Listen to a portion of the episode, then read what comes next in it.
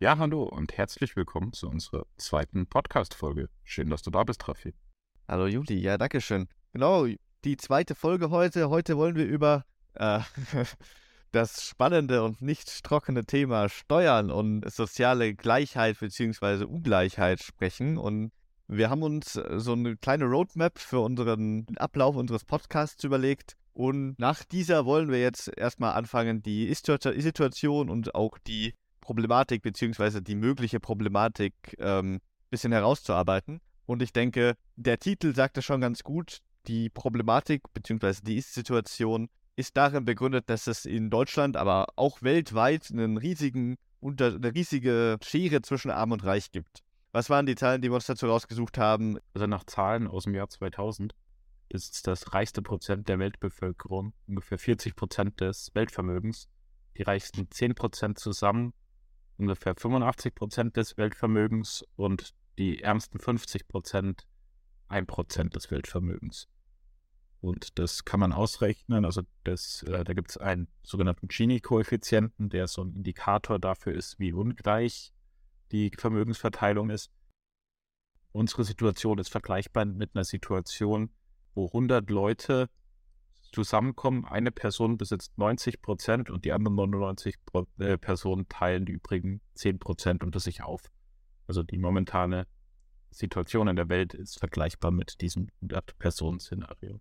Ah, okay, das. Bei den Deutschen waren es doch das oberste Prozent hielt rund 18 Prozent des Gesamtvermögens.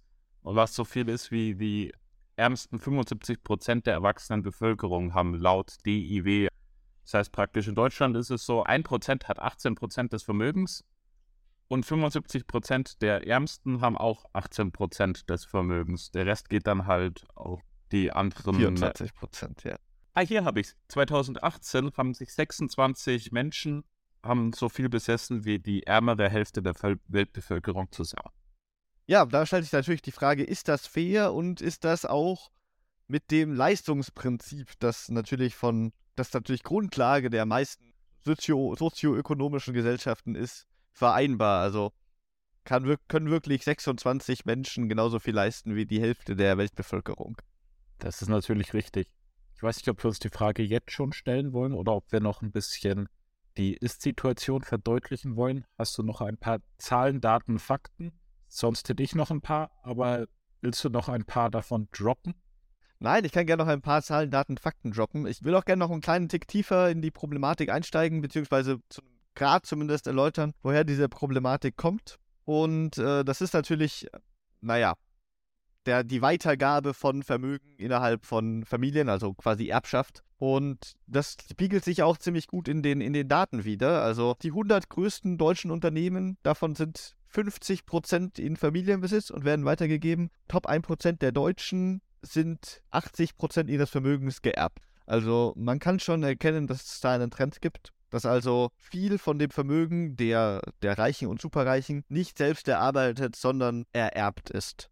Was ja vor allem in Deutschland nochmal komplett dem Leistungsprinzip widerspricht. Also vor dem Hintergrund, dass ich habe mal geguckt, es ist anscheinend so, dass mehr als 40 der 500 reichsten Familien bereits 1913 Millionäre im Deutschen Reich waren. Also praktisch die Leistung dieser 40 Erben, die oder der Vorfahren dieser 40 Erben war, ihre Unternehmen durch zwei Kriege zu äh, bekommen und nicht, zu, dass sie nicht kaputt gehen, was ja vor allem beim Zweiten Weltkrieg bedeutet hat, so cool mit Hitler zu sein, dass er einem nicht sein Unternehmen wegnimmt, aber nicht so cool mit Hitler zu sein, dass man am Ende bei den Nürnberger Prozessen oder sonstigen ähm, Reparationen wieder sein Geld abgeben musste, wo ich jetzt mal bezweifeln würde, ob da eine Leistung dahinter steht oder eine Leistung, von der wir sagen, gut, dann haben sie es verdient, dass sie so viel verdienen oder so viel geerbt haben. Ja, genau. Wir haben uns Gedanken gemacht, was man tun kann, um diese Schere zwischen Arm und Reich nicht unbedingt zu schließen, aber zumindest zu verkleinern. Und wir sind zu dem Schluss gekommen, dass ja vor allem der Staat dafür, also für die Umverteilung des Vermögens zuständig ist. der Staat macht das vor allem über Steuern. Und deshalb wollten wir, wie, wir, wie, wie ich anfangs schon gesagt habe, eben genau diese Steuern im Verhältnis zur sozialen Ungleichheit er erläutern. Du hattest vorher, glaube ich, eine ganz gute Anekdote erwähnt, Juli, warum der Staat auf jeden Fall Vermögen umverteilen muss. Ja, das war das exponentielle Wachstum von Zinsen. Also auf gut Deutsch, es gibt einen, also es nennt sich der Matthäus-Effekt. Das kommt von dem alten biblischen Wort, wer hat, dem wird gegeben. Äh, steht im Matthäus-Evangelium, daher der Name. Und heißt auf gut Deutsch, der Teufel scheißt immer auf den größten Haufen. Das hat mal Richard Price 1772 so als Gedankenspiel erdacht. Der wollte damit zwar die englischen Staatsschulden, glaube ich, tilgen, was eine ziemliche Schnapsidee war. Da hat ihn Marx dafür dann auch irgendwie ziemlich kritisiert. Aber die Idee war praktisch, hätte man sich zum im Jahr Null ein Penny angelegt mit Zinseszinsen zu 5%, dann wäre dieser Penny jetzt zu einer Summe herangewachsen, die mehr wert wäre als Gold, also 150 Millionen Erden aus purem Gold. Der Wert davon wäre geringer als dieser eine Penny auf Zinseszinsen. Auch wenn ich nicht weiß, was 1772 ein Penny wert war. Es war nicht so viel. Also der, das exponentielle Wachstum sollte damit, glaube ich, veranschaulicht sein. Und das haben wir natürlich auch. Also, wenn du reich bist und deine Geld mit Zinsen anlegen kannst, dann wirst du halt tendenziell immer, immer reicher. Dann würde ich wieder zu dir übergeben, Raffi. Du wolltest ja, glaube ich, dann jetzt was über das Steuersystem erzählen, oder? Ja, genau. Ich habe mich zuallererst und naja, mehr oder weniger ausgiebig damit befasst, wie unser Steuersystem überhaupt funktioniert, beziehungsweise vor allem das Einkommensteuersystem, wie das funktioniert einfach damit ich eine Grundlage habe für die Diskussion und auf dieser Grundlage dann eine Meinung treffen kann, beziehungsweise andere Argumente beurteilen kann. Genau. Und wie wir alle wissen, ist unser Steuersystem natürlich in einige Steuerklassen unterteilt. Es sind vier, um genau zu sein. Und diese Steuerklassen werden nicht alle gleich gehandhabt. Es gibt einmal die, die Zone 0. Das ist die Nullzone. In dem Bereich zahlt man, in dem Bereich verdient man unter dem Steuerfreibetrag oder dem Grundfreibetrag und muss keine Steuern zahlen, einfach nur, damit man nicht unter das Existenzminimum rutscht, obwohl man Geld verdient. Danach folgen die Vollzone 1 und 2, das sind die sogenannten Progressionszonen und das bedeutet, dass die Ableitung des Grenzsteuersatzes positiv ist. Das bedeutet quasi, für jeden Euro, den man mehr verdient, müssen mehr Steuern gezahlt werden. Oder anders, der Steuersatz ist proportional zwischen zwei Werten. Das, die, diese Kurve hat quasi einen Knick zwischen Steuerzone 1 und 2. Danach kommt man Steuerzone 3, das ist die erste Proportionalitätszone, da liegt der Steuersatz bei 42% Und dann kommt der Höchststeuersatz bei 45% und der, den erreicht man dann bei äh, 270.000 Euro in etwa. Genau. Also auf gut Deutsch 0 bis Freibetrag, das sind halt 9.400 Euro, zahlst du nichts. Danach zahlst du, je nachdem wie viel du verdienst, wenn du gerade über dem Freibetrag verdienst, zahlst du 14 Prozent wenn der so mittig dazwischen verdienst, zwischen, also zwischen, ich glaube, es sind 9.400 und 14.500, zwischen diesen, dieser Progressionszone 1, der läuft von 14 bis 24 Prozent, zahlst du dann irgendwo mittig dazwischen, verdienst halt auch irgendwas mittig, sagen wir mal 20 Prozent. Das gleiche gilt dann für die Zweierzone. Und sobald du mal 57.000 Euro verdient hast, zahlst du 42 Prozent egal wie viel du verdienst, solange es unter 270.000 äh, sind. Ab dann zahlst du 45 Prozent, egal wie viel du verdienst. Habe ich das richtig erklärt? Äh, ja, das hast du richtig erklärt. Genau. Und dazu gibt es natürlich auch Zahlen. Und ähnlich zu dem, was wir davor gesagt haben, liegt natürlich auch die Steuerlast oder die Hauptsteuerlast bei einem kleinen Betrag der Bevölkerung.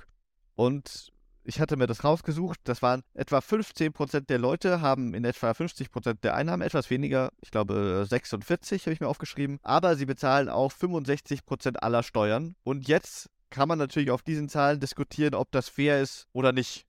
Also du sprichst jetzt über die Einkommenssteuer, nicht alle Steuern, die in Deutschland irgendwie gezahlt werden, oder? Ja, genau. Ich spreche nur über die Einkommensteuer. Dazu kommen natürlich noch andere Steuern. Zum Beispiel, also die können dann auch direkt oder indirekt sein. Zum Beispiel die äh, Mehrwertsteuer als indirekte Steuer oder auch ähm, Finanzertragssteuer. Die kommen natürlich noch oben drauf.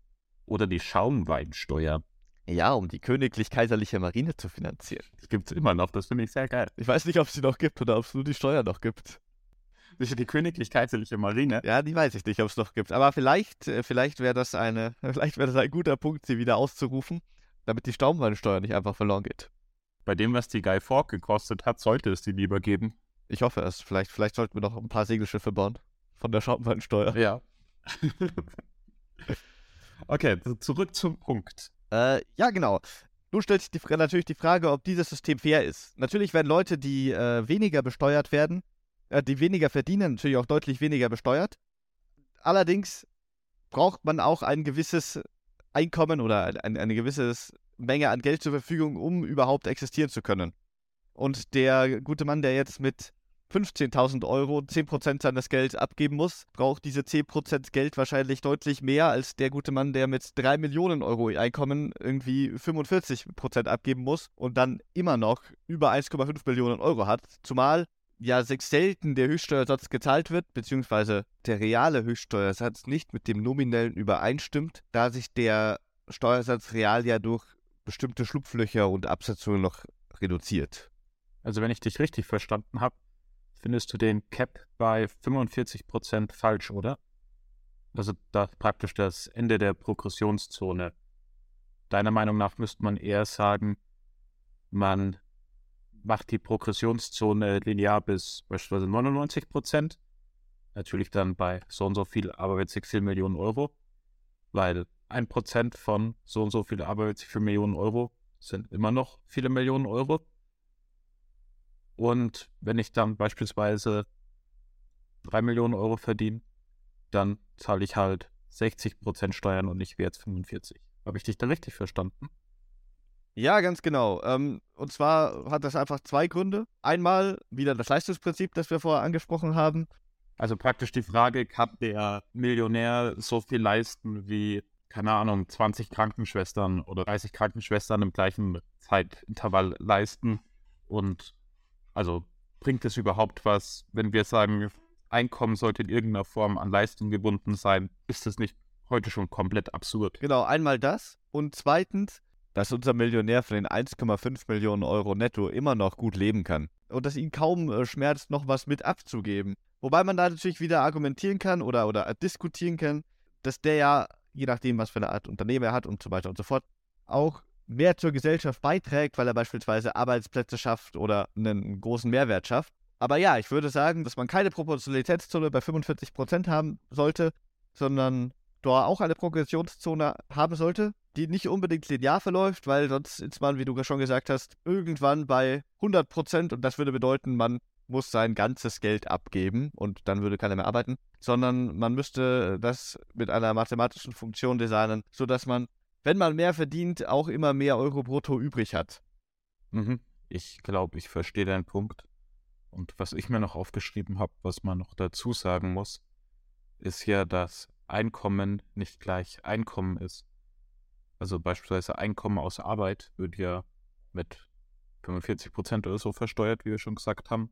Einkommen aus Kapitalbesitz, also aus Aktien oder Dividenden von Aktien oder sonst was, wird nur mit 25 Prozent besteuert. Also irgendwie, wenn man Kirchensteuer und Solidaritätszuschlag draufrechnet, wird es ein bisschen mehr. Aber da muss man sich natürlich auch fragen, ob das denn sein kann, dass man Aktien, die ja im Endeffekt nur dadurch mehr wert werden, dass andere Leute arbeiten, dass ich praktisch andere Leute Arbeit weniger versteuere als eigene Arbeit. Wobei ich an dieser Stelle natürlich nicht gegen Aktien generell argumentieren will, tendenziell ist die Idee ja sehr gut, dass ich jemandem sagen kann, hey, ich finde das Projekt, was du da hast, cool, das will ich unterstützen, hier hast du Geld. Wenn es was wird, dann krieg ich mehr zurück. Wenn es nichts wird, habe ich Pech gehabt. Ist ja an sich ein, eine kluge Idee, sage ich mal. Da muss ich halt eventuell überlegen, ob ich Einkünfte aus Aktien und Einkünfte aus Arbeit nicht gleichsetze und gleich versteuere.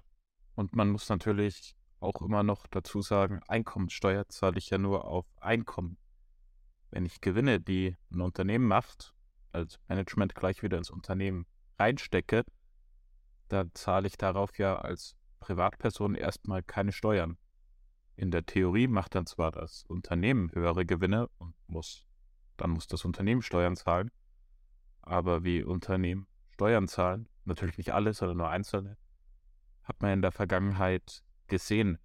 Und wenn die Einzelnen, die da die diversesten Konstrukte haben, tatsächlich eine recht hohe Steuerlast haben, tut es natürlich allen weh, auch den Unternehmen oder vor allem auch den Unternehmen, die ihre Steuern brav zahlen. Ich meine, da gibt es ja die wildesten Konstrukte, dass eine Firma beispielsweise eine Produktion und die Rechte an ihrer Marke trennt. Die Produktion und Verkauf macht dann, keine Ahnung, eine Million Gewinn, muss aber von der Million 990.000 für die Marke bezahlen. Und die Marke setzt sich dann in irgendein Land, wo ich sehr geringe Steuern auf die Erträge aus geistigem Eigentum zahle, was dann dazu führt, dass ich praktisch fast keine Steuern zahle. Irgendwelche Niedersteuerländer wie Irland, Panama, sonst was gehe und dann noch diverse Konstrukte aufbaue, dann zahlen manche Unternehmen am Ende halt wirklich fast keine Steuern mehr.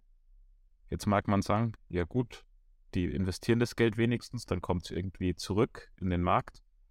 Aber wenn die Unternehmen dann aus Urlauben Dienstreisen machen oder Dienstreisen prinzipiell im Fünf-Sterne-Hotel abhalten, in ihren Unternehmen sonstige Benefits für das Führungspersonal anbieten, dann sind das halt im Endeffekt alles Sachen, auf die jemand Steuern bezahlt hat, die die Leute aber mehr oder weniger privat nutzen. Und das letzte Problem, was ich noch sehe, was wir auch schon angesprochen hatten, ist, dass die Erbschaftssteuer bei Unternehmen sehr häufig ja nicht wirklich greift. Also die wird ja im Volksmund manchmal schon spöttisch als Dummensteuer bezeichnet, einfach weil so wenig tatsächlich an Steuern fällig wird, dass man, wenn man das geschickt macht, eigentlich fast nichts zu zahlen hat. Ist auch ganz interessant. Es gibt ja immer die Diskussion, dass man sagt, Mai, wenn wir jetzt anfangen, Unternehmen mit einer Erbschaftssteuer zu belasten, dann verlieren die ihre Mitarbeiter. Also im Endeffekt der Junior kommt und muss erstmal so viel Erbschaftssteuer zahlen, dass sein Unternehmen bankrott geht und er seine Mitarbeiter verliert, beziehungsweise ein Haufen Leute arbeitslos werden.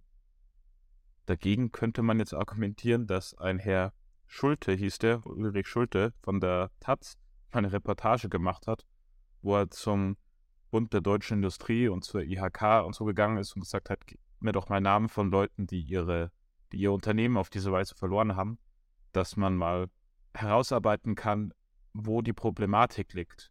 Die Reportage ist am Ende daran gescheitert, dass er niemand gefunden hat, wo man dann natürlich sagen muss, eventuell ist diese Erbschaftssteuer einfach in der Form, wie sie momentan ist, in Unternehmen nicht effektiv. Und vor dem Hintergrund muss man sich dann vielleicht wirklich Gedanken machen, ob man die Vermögensverteilung durch Steuern nicht irgendwie so anpasst, dass Vermögen bzw. Einkommen auch in irgendeiner Weise wieder dem Leistungsprinzip entspricht. Ja, richtig. Äh, ich hatte auch geschaut, und zwar ist es tatsächlich so, dass die Erbschaftssteuer real sinkt, je mehr du erbst. Äh, ich glaube, bei einer Million oder bis zu einer Million zahlt man faktisch noch 10% Steuer aber dann bei absurden Preisen, äh, absurden Beträgen wie 100 Millionen sinkt das dann ab, auf 0,2% Steuern runter. Mich würde interessieren, du hast gesagt, es ist so einfach, der Erbschaftssteuer auszuweichen. Äh, hast du da ein paar Beispiele? Lass hier äh, Tipps zur Steuerhinterziehung verbreiten. Naja, einerseits kann ich mein Geld in Unternehmen stecken, was, wie wir gerade gesagt haben, sehr wenig versteuert wird. Was auch geht, um Erbschaftssteuern zu sparen, ist Schenkungen zu machen. Ich kann alle zehn Jahre so und so viel Geld ohne Steuern zu zahlen verschenken. Also an meinen Lebenspartner 500.000, bei Kindern sind es 400.000, für Enkel sind es noch 200.000. Das heißt, wenn ich sehr, sehr reich bin und mein Kind wird geboren, kann ich dem alle zehn Jahre 400.000 Euro schenken. Das heißt, wenn der 40 ist, und Mama und Papa können das. Das heißt, wenn der 40 ist, bin ich bei 4 mal 400.000, 1,6 Millionen. Dann macht es die Mama auch noch. Dann sind wir bei 3,2 Millionen. Dann lebt davon die Oma vielleicht noch 20, 30 Jahre. Da wären dann praktisch nochmal 600.000 drauf. Der Opa auch. So nochmal 600.000 drauf. Das ist alles steuerfrei, was ich verschenken kann. Was praktisch dazu führt, dass äh, ich das am Ende nicht als Erbschaft Steuer bezahlen muss. Also Erbschaftssteuer zu zahlen. Ich bin jetzt kein Finanzexperte, ich habe nur die Zahlen gelesen, dass die, ja, die tatsächlichen Zahlungen sehr, sehr gering sind und dass in größeren Unternehmen tatsächlich Zitate von höheren Funktionären gibt, die die Erbschaftssteuer als dumme Steuer bezeichnen. Einfach weil ab einem gewissen Einkommenslevel kannst du dir die Leute leisten, die dich beraten, dass du keine Erbschaftssteuer mehr zahlst. Alles klar, ja, interessant. Da würde ich aber dann trotzdem nochmal äh, argumentieren oder, oder diskutieren, inwiefern die Erbschaftssteuer, wir und wir reden jetzt hier nicht zwangsläufig von äh, superreichen Leuten, sondern auch für den normalen Mittelstand gerechtfertigt ist. Ich meine, es ist ja letztendlich dein gutes Recht, das Geld, das du hart erarbeitet oder erwirtschaftet hast, an deine Nachkommen zu geben, weil du willst, dass die ein gutes Leben haben. Und es ist ja eigentlich auch wünschenswert, dass man das macht und quasi der Nachwelt oder seinen eigenen Nachkommen was hinterlässt, als, anstatt selbst alles zu versaufen. Und inwiefern sollte das denn versteuert werden? Ich kann natürlich auch den, den Ansatz des, wieder des Leistungsprinzips verstehen und auch das Gleichheitsprinzip. Und man könnte natürlich auch einen, einen radikalen Ansatz in der Gegenrichtung formulieren, sodass man sagt, niemand erbt etwas oder jeder erbt de facto gleich viel und der Rest wird vom Staat beigegeben, sodass jeder mit denselben Chancen, zumindest finanziell, startet. Mhm. Ja, finde ich gut, in die Diskussion einzusteigen, weil dann würde ich an der Stelle sagen, mach mal einen Cut zur Relevanz, Problematik und Ist-Situation. Haben jetzt genug dazu gesagt. Und kommen wir jetzt, wie sollte es dann aussehen? Mit der ersten Frage, ist es wirklich moralisch vertretbar, dass ich das, was sich irgendjemand hart erarbeitet hat und seinen Kindern weitergeben will, nochmal versteuere, weil der hatte ja schon mal Steuern drauf gezahlt und sich um seine Kinder zu sorgen, beziehungsweise denen gutes Leben ermöglichen zu wollen, ist ja was Wünschenswertes. Das wollen ja die meisten Menschen. Sollte ich das da wirklich erschweren? Das war die Frage, oder? Ja, genau. Also natürlich im Rahmen. Und zwar in, in demselben Rahmen, den wir vorher schon gesagt haben, wie viel Geld braucht man, um ein gutes Leben zu führen? Ja, ich würde die Diskussion tatsächlich recht gerne vom Mittelstand wegbewegen, weil ich mir gar nicht vorstellen kann, dass die den Mittelstand betrifft. Also wenn du, du kannst dein Haus vererben, wenn der Erbe sagt, er lebt da zehn Jahre drin, dann ist es steuerfrei. Du kannst deinen Kindern 400.000 vererben, deiner Frau 500.000. Ich weiß gerade nicht, welcher Mittelstand das ist, der Millionen zu vererben hat, wenn man noch die gegenwärtige Möglichkeit mit der Schenkungs, äh, mit den Schenkungen mit einberechnet. Okay. Dementsprechend denke ich nicht, dass die Erbschaftssteuer, wie man sie gestalten sollte, sich in einem großen Maß auf den Mittelstand auswirken sollte. Also in der theoretisch idealen Welt würde ich sagen, hat die Erbschaftssteuer mit dem Mittelstand gar nichts zu tun. Also je nachdem, was man als Mittelstand bezeichnet. Ich glaube, Friedrich Merz bezeichnet sich auch als Mittelstand und hat einen Privatjet. Aber so für Otto Normalverbraucher, jetzt für, keine Ahnung, Ärzte, Anwälte, Architekten, die ganz normal verdienen, würde ich behaupten, hat die Erbschaftssteuer gar nicht viel, also sollte eine Erbschaftssteuer gar nicht viel Auswirkungen haben, weil da würde ich jederzeit sagen, ja, ihr habt hart gearbeitet, ähm, dann sollen eure Kinder, wenn ihr das dann wollt, auch was davon haben. Mhm. Genau, aber das kann sich natürlich auch wieder aufsummieren, oder nicht? Und wo zieht man denn dann die Linie? Ja, das ist eine gute Frage. Das kann ich so natürlich auch nicht beantworten. Aber was ich auf jeden Fall sagen würde, ist, also meines Erachtens nach würde ich dieses Schenkungsprinzip weit senken. Also warum sollte ich meinem Kind 400.000 Euro in zehn Jahren schenken dürfen, unversteuert? Also was soll denn das? Das ist ja nicht, das sind ja keine Geburtstagsgeschenke. Also da, da geht es ja praktisch darum, dass ich ihm Sachen oder Wertgegenstände, die es nicht erarbeitet hat, wo es nichts dafür geleistet hat, weitergebe. Und da würde ich einfach sagen, da sollte man vielleicht einen Betrag machen von, lass es 5 Millionen Euro sein, auf ein Leben, die mir meine Eltern, Großeltern, also die ich praktisch ohne etwas dafür zu leisten, bekommen können soll. Also die 5 Millionen Euro sind jetzt fiktiv. Ah, das ist aber interessant. Das heißt, du sagst, jeder Mensch hat quasi ein Konto, auf das du einzahlen kannst und sobald dieses Konto voll ist, ab, erst ab dann werden Steuern drauf gezahlt. Ja, beispielsweise ein steuerfreies Schenkungskonto. Wenn man jetzt sagt, wir machen das mit 5 Millionen, dann hat man vermutlich bei Immobilien auch keinen Stress. Ich meine, das geistert ja immer so die, die Idee rum, das Häuschen, was ich daheim habe, ich sterbe und meine Nachkommen können sich das nicht leisten das äh, im eigenen Haus wohnen zu bleiben, weil sie die Steuern dafür nicht zahlen können. Und das ist natürlich Schwachsinn. Also, wenn du Erbschaftssteuern in hohem Maße zahlst, so viel, dass du vielleicht sogar irgendwas an Vermögen verkaufen musst, dann erbst du so viel, dass du da meiner Meinung nach dann auch was zu verkaufen hast. Also ich kann ja nicht sagen, ah ja, die 23 Wohnungen, die ich habe, da will ich in allen drin wohnen. Ah, das ist wohl richtig. Aber das ist tatsächlich auch ein Punkt. Die Liquidität hatte ich mir aufgeschrieben. Und wenn wir quasi wieder von den äh, Otto-Normalverbrauchern weggehen und uns den Unternehmen zuwenden, meinst du, dass das zu einer Verstaatlichung von Privateigentum beziehungsweise zu einer Verstaatlichung von Unternehmen führen kann? Weil ich kann mir schon vorstellen, dass in dem Beispiel, das du gerade genannt hast, bei 500.000 Euro waren das 5 Millionen aufs Leben. Ach ja, 5 Millionen fürs Leben. Achso, ich dachte jetzt der aktuelle Steuer Steuerfreibetrag für. Achso, der aktuelle ist in der, der Frau 500.000, den Kindern 400.000. Genau, weil wenn man da, bei, zumindest auch bei den aktuellen Immobilienpreisen, kann es natürlich schon sein, dass man das hier nicht das Haus bezahlen kann.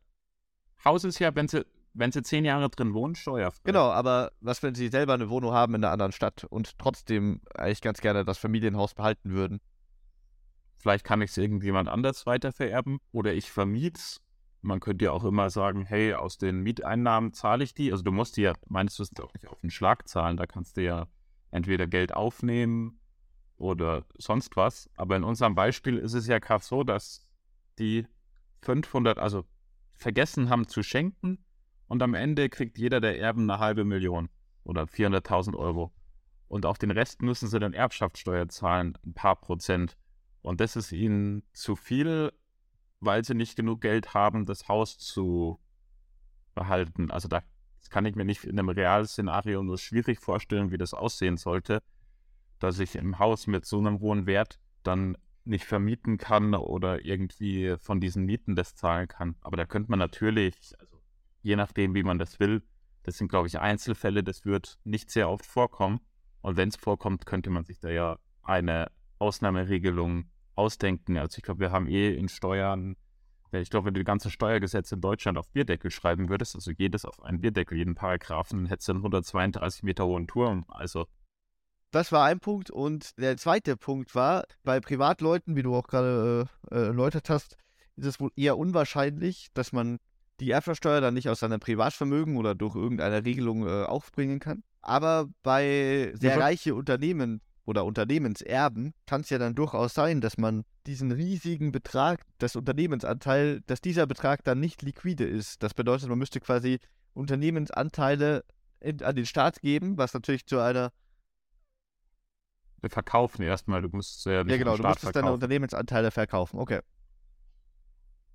Genau, aber das könnte man ja auch beispielsweise durch Regelungen entgegenwirken. Also ich könnte ja beispielsweise sagen, hey, ich gucke mir an, was hat der an Privatvermögen. Ich glaube, so wird es momentan auch gemacht, dass du sagst, wenn ich mit der Hälfte des Privatvermögens die Steuern zahlen kann, dann muss er es zahlen. Also des liquiden Privatvermögens, was er halt faktisch da hat. Ich weiß, also da würde ich vielleicht dann das Haus tatsächlich rausrechnen. Also meiner idealen Erbschaftssteuer, dass ich einfach sage, ich gucke mir an, hey, äh, was hast du denn an liquiden Mitteln? Und bis auf den Wohnraum, wenn du es mit der Hälfte zahlen kannst, musst du es zahlen. Wenn du es mit der Hälfte nicht zahlen kannst, musst du die Hälfte zahlen und wir gucken uns halt im Unternehmen praktisch die Differenz ganz genau an. Ich könnte ja sagen, auf die Gewinne, die das Unternehmen, also auf die reinen Gewinne, die das Unternehmen am Ende macht. Klar, das muss auch Rückstellungen bilden, das muss auch wieder investieren. Aber dann kann ich halt mal Aktionäre irgendwie nicht auszahlen, also nicht so viel zahlen, etc. Also ich habe kein perfektes System. Ich kann nur, wie gesagt, sagen, momentan zahlt man für Unternehmen fast keine Steuern und es gäbe jetzt bei der momentanen Regelung, wie gesagt, fast keine Erben oder zumindest keine, die da in dieser Reportage gefunden wurden, die jemals dadurch ihr Unternehmen nicht weiterführen konnten. Aber hm, wie ist denn das jetzt? Wenn ich jetzt ein Unternehmen erbe, dann ist das ja quasi mein Privatvermögen. Ne? Das heißt, es sollte dem Unternehmen ja eigentlich gar nicht schaden, wenn ich die Aktien, die ich habe, an, also weiterverkaufe an andere Aktionäre, oder nicht? Nein, also Schaden tut ihm nicht. Das Einzige, was du hast, wenn du mehr als, also angenommen, dir gehören von diesem, diesem Unternehmen, das du erbst, also vielleicht ist es gar kein Aktienunternehmen, das, das kann natürlich sein, sein dass es gar keine Aktien hat. Oder wenn ich halt mehr als 50 Prozent verkaufen muss, der noch nicht verkauften Aktien, dass ich dann sage, also dass ich dann mein, mein Entscheidungsrecht verliere. Das kann natürlich sein, aber dann frage ich mich, inwiefern stellt denn überhaupt die Abgabensteuer ein Problem für Unternehmen dar? Weil also dem Unternehmen als solches schadet das ja kaum. Dem Unternehmen als solches werden ja keine Mittel abgezogen dadurch. Ja, also wie gesagt, die Erbschaftssteuer hat auch jetzt noch nicht direkt eins ruiniert. Dementsprechend wäre ich für diese Erbschaftssteuer. Ja, genau. Ich, ich frage mich nur, woher dann dieses Argument ursprünglich kommt, dass das den Unternehmen schadet. Also wenn ich raten müsste von reichen Unternehmern, die ja, ja, ja, ja, ja, aber, aber, aber wie wurde das argumentiert? Naja, meines Erachtens her kommt das Argument einfach daher, dass ich sage, hey, das Unternehmen ist irgendwie 5 Millionen wert. Ich soll da jetzt 2 Millionen an Steuern zahlen. Ich kann das aus dem Unternehmen nicht rausnehmen, weil in diesen 5 Millionen sind Maschinen drin und sonst was. Wenn ich die rausnehme, dann geht das Unternehmen kaputt. Das ist, sind keine liquiden Mittel. Also das sind keine 5 Millionen, die das Unternehmen hier sonst wie hat. Das heißt, ich müsste das Unternehmen verkaufen, um die 2 Millionen zahlen zu können. Und das wäre natürlich suboptimal. Aber warum? Das Unternehmen als solches besteht ja weiter, auch wenn du es verkaufst oder nicht. Das wird nur nicht mehr von dir geführt. Oder wenn du Anteile davon verkaufst. Und das heißt, das Ganze basiert dann darauf, dass ich sage, ich führe das Unternehmen am besten und deshalb ist es schlecht für das Unternehmen, wenn ich Steuer zahle. Genau. Oh, okay. Alles klar. Und es besteht in manchen Fällen natürlich noch die Problematik, dass wenn mein Unternehmen niemand kaufen will, ich unter Umständen gezwungen bin, meine Maschinen zu verkaufen was dann tatsächlich dazu führen wird, dass ich Leute aufstellen muss, weil ohne Maschinen können die auch nicht arbeiten. Alles klar. Und also, keine Ahnung, ich sehe ein, dass man auch als Staat ein Interesse hat, dass nicht bei jeder Erbschaft potenziell irgendein reicher Asiate oder Amerikaner oder wer momentan unser Know-how zusammenkauft, es kriegt, dass man sagt, wir hätten das gern im Land oder dass Bürger ihre Sachen behalten können. Ich meine, das ist ja auch ein mordsemotionaler Wert das Unternehmen, was der Papa aufgebaut hat, behalten zu können. Aber wie gesagt, man kann da ja auch Regelungen dahinter setzen, dass man sagt, hey, über so und so einen langen Zeitraum musst du das zahlen. Wenn es sich gar nicht ausgeht, also dass ich dann sage, hey, du musst die Unternehmensgewinne, die Reingewinne stärker besteuern. Du musst, halt mich tot, man, also ich kann mir so viele Möglichkeiten vorstellen, wie man Unternehmen sauber besteuern könnte. Und wenn ich nur den Erben privat besteuere. Also dass ich praktisch sage, hey, wir gucken uns dein jetziges Vermögen, was du jetzt hast, an und rechnen darauf so und so viel Prozent. Also wie gesagt, wenn das Unternehmen 5 Milli äh, Millionen wert ist, ich habe 2 Millionen an Steuerzahler, also muss irgendwie, keine Ahnung, ich sage 30 Prozent muss ich an Steuern zahlen, dass ich dann hergehe und sage, hey, entweder du zahlst mir so und so, also die 30 Prozent von den 5 Millionen, so ist es 10 Millionen wert, dann ist es leichter, dann sind es 3 Millionen entweder du zahlst mir die drei Millionen oder wir gucken uns halt dein Privatvermögen an. Wenn der jetzt zwei Millionen privat besitzt, irgendwie an Häusern, Immobilien, dann sage ich halt, ausgenommen deinem Haus, zahlst du mir davon 30 Prozent. Also dann ist es natürlich weniger und das würde dann auch jeder machen, aber es ist in irgendeiner Form eine Verteilung des Reichtums, der ja an sich generiert wurde, den, den hat ja der Mensch, der das Unternehmen gegründet hat, nicht auf der grünen Wiese gegründet. So, wenn der in Afghanistan geboren worden wäre, hätte er ja nicht das gleiche Unternehmen gründen können. So, der profitiert ja von der Gesellschaft hier, der ähm, profitiert von anderen Unternehmen, profitiert vom Staat, profitiert von der Sicherheit, dass ich da sage, hey, ein Teil davon musst du jetzt wieder zurückgeben, auch vor dem Hintergrund, dass du zwar vielleicht krass was geleistet hast, deine Erben, aber nicht so viel, beziehungsweise das, was die leisten, wird ja nochmal anders versteuert. Dementsprechend fände ich da an der Steuer sehr, sehr wichtig. Das heißt, wie ich meine. Mhm, das heißt, du sagst quasi, dass man die Erbschaftssteuer als eine Art reiche Steuer betrachtet.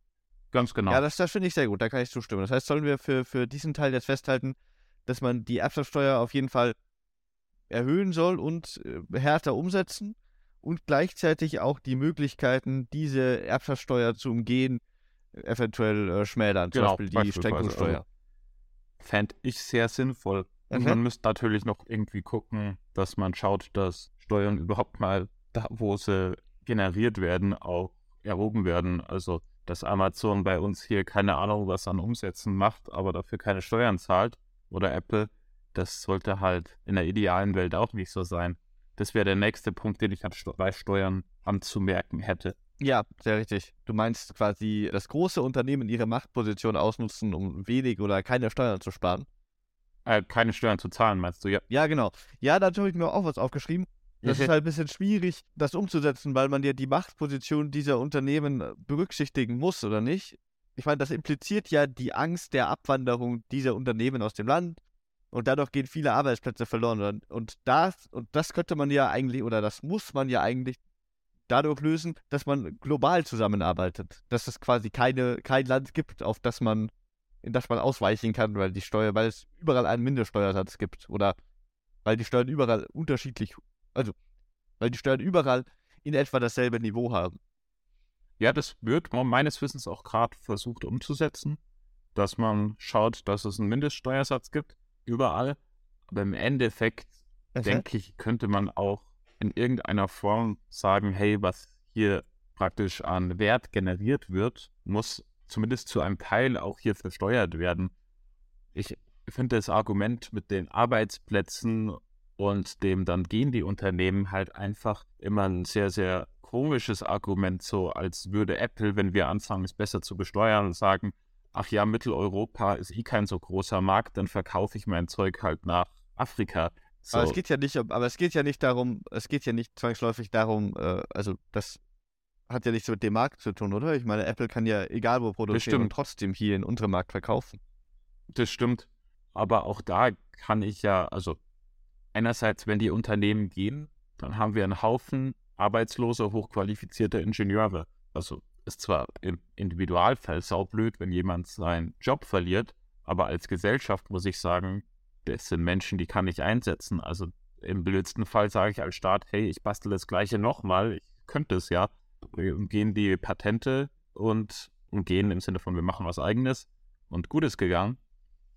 Ich denke immer, dass dieses Argument, ja, dann gehen sie und dann ist gar nichts mehr da, so wir müssen uns halt überlegen, wer soll dieses Land oder diese Welt regieren? Sollen das Unternehmen sein, die einfach sagen können, macht, was wir wollen, sonst spielen wir unsere Machtposition aus, oder sind es halt wir? Und ich sag mal, als Europa, wenn man sich da irgendwie noch mit Amerika zusammentut, hat man schon mal eine Mordsmachtposition. Weil wenn dann Apple sagt, hey, ich gehe, ich produziere woanders, ich produziere in China und ich nehme mein Geld mit, also man kann ja natürlich sagen, hey, ihr könnt gehen, aber Kapital oder Kapital und Wertbesitz, der euch gehört, wenn ihr jetzt euren Firmensitz ändert, der wird zu 40 Prozent oder so versteuert, beziehungsweise 40 Prozent davon gehören danach dem Staat. Ich glaube, das hatte der, der Biden in Amerika mal vorgeschlagen, oder? Der Biden sage ich schon, der Sanders, dass man sagt, hey, ihr könnt alle gehen, wenn ihr geht, 50 Prozent oder so kommen an den Staat. Und wenn ihr das nicht macht, ja, wir haben Auslieferungsabkommen, dann können wir große Unternehmen auch theoretisch einfach boykottieren. Also ich meine, angenommen, Apple würde, also wir nehmen jetzt immer Apple, ich weiß gar nicht, ob Apple so böse ist, ob die das wirklich machen würden. Aber angenommen, ein großes Tech-Unternehmen würde sagen, hey, ich produziere in China und verkaufe alles mein Zeug aus China raus und ich nehme alle meine Sachen mit. So, dann sagen wir einerseits, nein, du nimmst nicht alle deine Sachen mit und wenn es es trotzdem macht, wenn es das irgendwie kann, dann sagen wir halt, gut, äh, dann erlischt dein Patentschutz, sonst was. Die Leute, die das bisher produziert haben, haben wir hier. Bauen wir nach und boykottieren dich. Also, ich meine, man hat ja als Staat Möglichkeiten. Ja, das stimmt. Ich hatte auch gerade darüber nachgedacht. Ich meine, das Unternehmen hat ja in diesen Standort investiert, oder? Und abzuwandern würde auch heißen, diese ganze Investition aufzugeben und irgendwo anders neu zu aufzubauen. Ja, klar, klar. Auch wie gesagt, ich bin jetzt hier nicht, das hat sich jetzt alles ein bisschen harscher oder ein bisschen wie, wie sagt man, krasser angehört, als ich es rüberbringen wollte.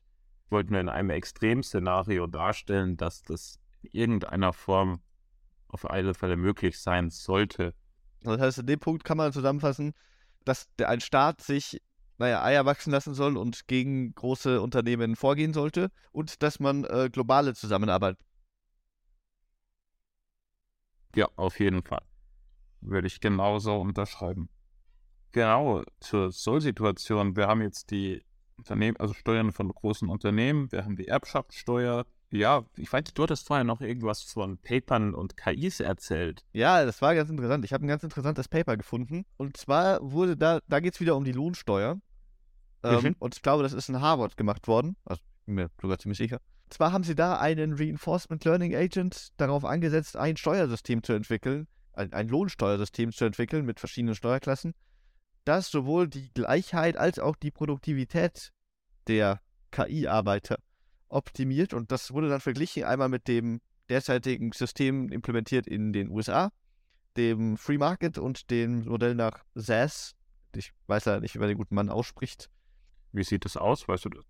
Naja, die hat eben dieses Steuerkonzept vorgeschlagen, das eben auch eine sehr hohe Grenzsteuersatz hat für die höchste Steuerzone, also für die reichen Leute. Na, das hört sich auch an sich sehr, sehr klug an. Weil ich meine, was, man muss sich ja nur überlegen, was passiert, wenn die Schere zwischen Arm und Reich immer größer wird. Also abgesehen davon, dass es theoretisch kein schönes System ist, wo am Ende einem oder wenigen alles gehört und alle anderen arbeiten für die. Irgendwann wird das halt dann so zu sozialen Unruhen kommen, sage ich mal. Darum sollte man, also es gibt tatsächlich auch Millionärsverbände, die sich dafür einsetzen, stärker besteuert zu werden, einfach vor dem Hintergrund, dass beispielsweise, da mein Interview von einem gehört, der sagt, er hat ein bisschen Angst davor, dass es bei uns so wird wie in den USA, wo du halt dich als Reicher im Endeffekt so in deinem eigenen, ähm, in deinem eigenen, deiner eigenen Zone, da stehen Wachen davor und sonst was ähm, einschließen musst, dann nicht mehr durch die Innenstadt gehen kannst, weil du Angst haben musst, erkannt zu werden und irgendwie als Geisel genommen oder sonst was. Oder dass du deine Kinder nicht mehr einfach in die Schule schicken kannst oder können nicht draußen spielen ohne Security, weil sonst werden die als Geiseln genommen. Und er sagt, er will das nicht, darum will er eine größere Gleichheit, einfach um das Risiko zu mindern, für sein Geld ausgenommen zu werden oder überfallen oder mit dem Leben bedroht. Ja, so was Ähnliches habe ich auch schon gelesen, dass sich quasi auch viele sehr reiche Leute für eine reiche Steuer oder eine Vermögensteuer einsetzen. Aber da frage ich mich dann andererseits immer, ich meine, was hindert die Leute einfach so Geld zu spenden oder für gute Zwecke abzugeben? Vermutlich nicht. Also ich glaube, da ist auch ein Stück Ideologie dabei, dass ich glaube, dass viele von denen spenden, aber sagen, hey, ähm, es sollte nicht so sein, weil das ist ja dann richtig viel, was die spenden. Das heißt, das, wofür sie spenden, ist ziemlich stark, also wird ziemlich stark gefördert, dass die sagen, so viel Geld sollte nicht der Entscheidung eines Einzelnen unterliegen, sondern wenn ich so viel Geld investiere, das ja in, einer, in einem Land erwirtschaftet wurde, dann sollte das auch in irgendeiner Form demokratisch investiert werden. Also praktisch eine Person sollte nicht so viel Macht haben, weil das demokratieschädigend ist. Alles klar, ja. Das ist natürlich auch ein guter Punkt. Ja, sollen wir dann langsam zum Abschluss kommen? Ich würde noch gern einen Punkt nennen, den ich immer wieder höre, ist, wenn ich sowas, also wenn ich irgendwo sage, hey, wir sollten vielleicht gucken, dass wir richtig reiche Leute mehr versteuern, dann heißt es immer, ja, damit würdest du die Innovation töten. Also praktisch, wenn du jetzt anfängst, Arbeit muss sich lohnen, ist die Grundidee. Und wenn ich jetzt anfange, jemanden, der eine Million verdient, krasser zu besteuern, dann sagt er irgendwann, hey, ich will nicht, da, dafür arbeite ich nicht. Und ich muss gestehen, das finde ich ein sehr, sehr schwaches Argument, weil die meisten Leute, die Innovation bringen, sind entweder intrinsisch motiviert, also die haben da Bock drauf, die wollen was erreichen, oder die wollen richtig viel Geld verdienen. Und richtig viel Geld ist ja immer in Proportion zu den anderen richtig viel. Also die wollen ja im Vergleich zu ihrer, den Leuten, die sie so kennen, reich sein. So, ich meine, die würden ja nicht für Monopoly Geld genauso viel arbeiten.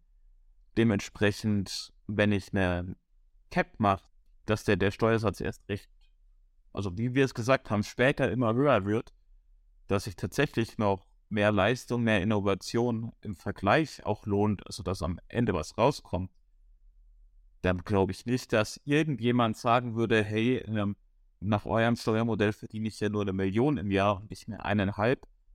Dafür arbeite ich nicht, dann nehme ich lieber Hartz IV. Also ich kann mir tatsächlich nur sehr, sehr wenige Szenarien vorstellen und sollte man natürlich dann in irgendeiner Form ausschließen, aber wo Steuern für richtig, richtig gut verdienende Innovation töten würden. Das ist richtig. Vor allem muss man sagen, dass zumindest äh, die technische Innovation meistens nicht von den Leuten geschaffen wird, die dann am Ende auch das Geld eincashen. Aber was, was man da natürlich wieder als Punkt abbringen, anbringen kann. Der Ingenieur ist der Esel, den der Be Betriebswirt reitet. ich darf das sagen, weil ich habe zum Teil BWL studiert. Was man da natürlich nennen sollte, ist, dass das natürlich äh, die Gefahr der Abwanderung, zumindest für ein Land, nicht für die Innovation als solches, birgt. Ne? Äh, wenn, mhm. wenn, ich jetzt, wenn jetzt, wenn ich eine Firma gründen will, die ein mega innovatives Produkt rausbringt und ich in Land A durch die Steuern einen deutlich geringeren Einkommen, also Brutto, Nettoeinkommen als in Land B zu erwarten habe, dann mache ich halt meine Firma in Land B auf. Und dadurch würde quasi Land A auf die Innovationen in ihrem Land verzichten. Ja, gut, aber das wäre jetzt, das müsste sich ja jedes Land selbst überlegen. Plus, man muss ja auch sagen, dass eine Innovation in den allermeisten Fällen mit Risiken behaftet ist. Also wenn ich beispielsweise jetzt bei Corona den Corona-Impfstoff herstellen will, ist es sehr viel wahrscheinlicher, dass ich scheitere, als dass ich es hinkriege. Und wenn ich in einem Land lebe, das sagt, hey, wir unterstützen euch bei Sachen, die wir cool finden, wenn ihr es hinkriegt, dann müsst ihr aber mehr zahlen, dann ist es für mich vielleicht attraktiver, meine Innovation in dem Land zu machen, auch wenn ich da am Ende mehr zahle, einfach weil die mein Scheitern zu einem gewissen Teil mit einberechnen. Aber klar, wenn ein Land sagt, hey, wir unterstützen euch bei eurer Innovation und ihr müsst weniger Steuern zahlen, dann ist es natürlich, werden dahin Unternehmen abwandern. Und Länder müssten sich halt überlegen, ob sie da nicht mitziehen, beziehungsweise wäre wieder bei dem globalen Ansatz am Ende sagen, hey, wir machen eine globale Mindeststeuer, eben dass da nicht sich gegenseitig unterboten wird. Alles klar, ja gut. Die Sache, dass die einzelnen Nationen oder Länder die Innovation aktiv unterstützen, das war jetzt nicht in der Diskussion, aber das ist natürlich auch ein guter Punkt, wie man Innovation bzw. innovative Unternehmen trotz unter Umständen höherer Steuern im Land behalten kann, ne?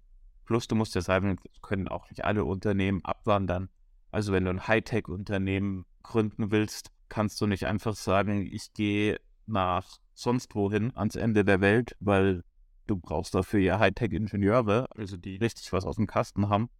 Und die wollen eventuell, kriegen ja auch woanders Arbeit. Also die ziehen vielleicht nicht mit deiner Firma mit, sondern du musst halt dein Büro da machen, wo die tatsächlich auch leben. Ja gut, aber du kannst dir überlegen, wo du die Firma gründest. Ne? Ja, ja, klar, aber wenn ich die Firma gründe und dann keine Leute habe, bringt es mir ja nichts. Ich meine, zur Not kannst du nach USA gehen. Ja, genau, aber wenn ich halt keine Ahnung, deutsche Ingenieure bräuchte. Weil die USA-Ingenieure das nicht hinkriegen. Ja gut, USA ist halt jetzt ein schlechtes Beispiel. Die, angenommen, die USA hätten ähnliche Steuern wie wir, beziehungsweise auch ähnliche Förderungen und sagen wir mal, irgendein ganz kleines Land, Panama oder so, sagt, sie machen nicht mit. Wir wollen jetzt keinen Krieg gegen Panama anfangen, um sie zu zwingen, dass sie die Mindeststeuer ansetzen müssen. Dann kann ja ein Unternehmen trotzdem sich nicht einfach in Panama gründen, weil dann stehst du in Panama und bräuchtest ganz, ganz viele hochqualifizierte USA, Deutschland, Europa, sonst was Ingenieure. Aber das Problem ist halt, die werden nicht einfach alle nach Panama ziehen und sagen, hey, wir finden es voll cool, dass du Gewinne erzielen willst. Ähm, dafür gebe ich mein, äh, mein soziales Umfeld auf. Das ist natürlich ein richtiger Punkt, dass man auf die Ressourcen eines Landes, seien sie nun äh, Personalressourcen oder anderweitige Ressourcen angewiesen ist, um da seine Firma zu gründen. Das ist natürlich ein valider Punkt. Und ich habe gelernt, Ingenieure aus Panama davon nicht vertraut. Traue niemals einem panamanesischen Ingenieur. Nein, ich kenne überhaupt keinen Ingenieur aus Panama. Aber es gibt bestimmt nicht so viele, weil Panama, glaube ich, recht klein ist. Alles klar, ja, das ist ein guter Punkt. Die sind sicher schon alle beschäftigt. Das kann man auch ohne rassistisch zu sein sagen, dass Panama kleiner ist als Deutschland. Ah, schwierig, Uli, schwierig. Okay, ja, war auch ein sehr interessanter Punkt. Ja, was können wir denn dann abschließend, abschließend zu dem Thema sagen? Als kleines Fazit, naja, ich denke, als Fazit ist immer, wo wollen wir hin? Wie können wir dahin kommen? Am liebsten in einer Welt, in der sich Leistung lohnt. Ich meinen Kindern auch etwas mitgeben kann, wenn ich beispielsweise sterbe, aber in der kein unglaublich großer Wohlstand sich auf weniger Einzelne verteilt, sondern indem ich eine kleine Oberschicht habe, eine breite Mittelschicht und am besten eine kleine bis nicht existente Unterschicht. Und das werde ich nur mit entsprechenden Steuern schaffen, einfach vor dem Hintergrund, dass in einer globalisierten Welt, in der ich Produkte skalieren kann, im Endeffekt das alte Prinzip, der Teufel scheißt auf den größten Haufen, leider immer noch gilt. Das heißt, wer hat, der dem wird gegeben. Und da muss ich dementsprechend gegensteuern. Das wäre mein Ansatz. Und funktionieren kann das Ganze natürlich nur global, beziehungsweise ich weiß nicht, ob vielleicht die USA eine Macht hätte, weil bei denen wohnen ja die ganzen großen Tech-Konzerne, dass die es lokal machen und andere mehr oder weniger zwingen mitzumachen. Aber für Deutschland fürchte ich, wird das nur global mit der EU und den Partnern gehen. Das sehe ich ganz genauso. Dann könnte man außerdem noch natürlich auch noch lokal die Steuersysteme abändern, sodass die fairer sind. Aber da kann ja, man natürlich sehr tief reingehen, weil sich da sehr, sehr, viel gegenseitig Aber wichtig ist, glaube ich, die Vision und dass man da irgendwie hinsteuert. Weil momentan, also ich meine, wir haben irgendwie in den letzten zehn Jahren sind die Reichen reicher geworden, die Armen ärmer. Das hat jeder gemerkt. Das ist gut erforscht, das sind harte Zahlen. Und ich habe momentan nicht das Gefühl, dass in irgendeiner Form angestrebt wird, das zu ändern. Und das ist natürlich meines Erachtens suboptimal, eben weil das im Endeffekt für alle Seiten große Risiken trägt. Ja, aber nur weil wir Friedrich Merz nicht als Kanzler gewählt haben. Er hätte, ja, vermutlich, er hätte sich dahinter gestellt, das zu ändern. Glaube ich auch, dass, dass der eine hohe intrinsische Motivation hat, Reiche höher zu besteuern. Ich glaube schon. Ach so, ja. Er ist der Kanzler. Er alle persönlich. Er kriegt natürlich. Deshalb bist du Kanzler. Alles klar. Ich, ich glaube, so kann man das abschließen. In diesem Sinne würde ich dann allen Zuhörern noch einen schönen Tag, Abend, was auch immer wünschen und gerne bis zum nächsten Mal.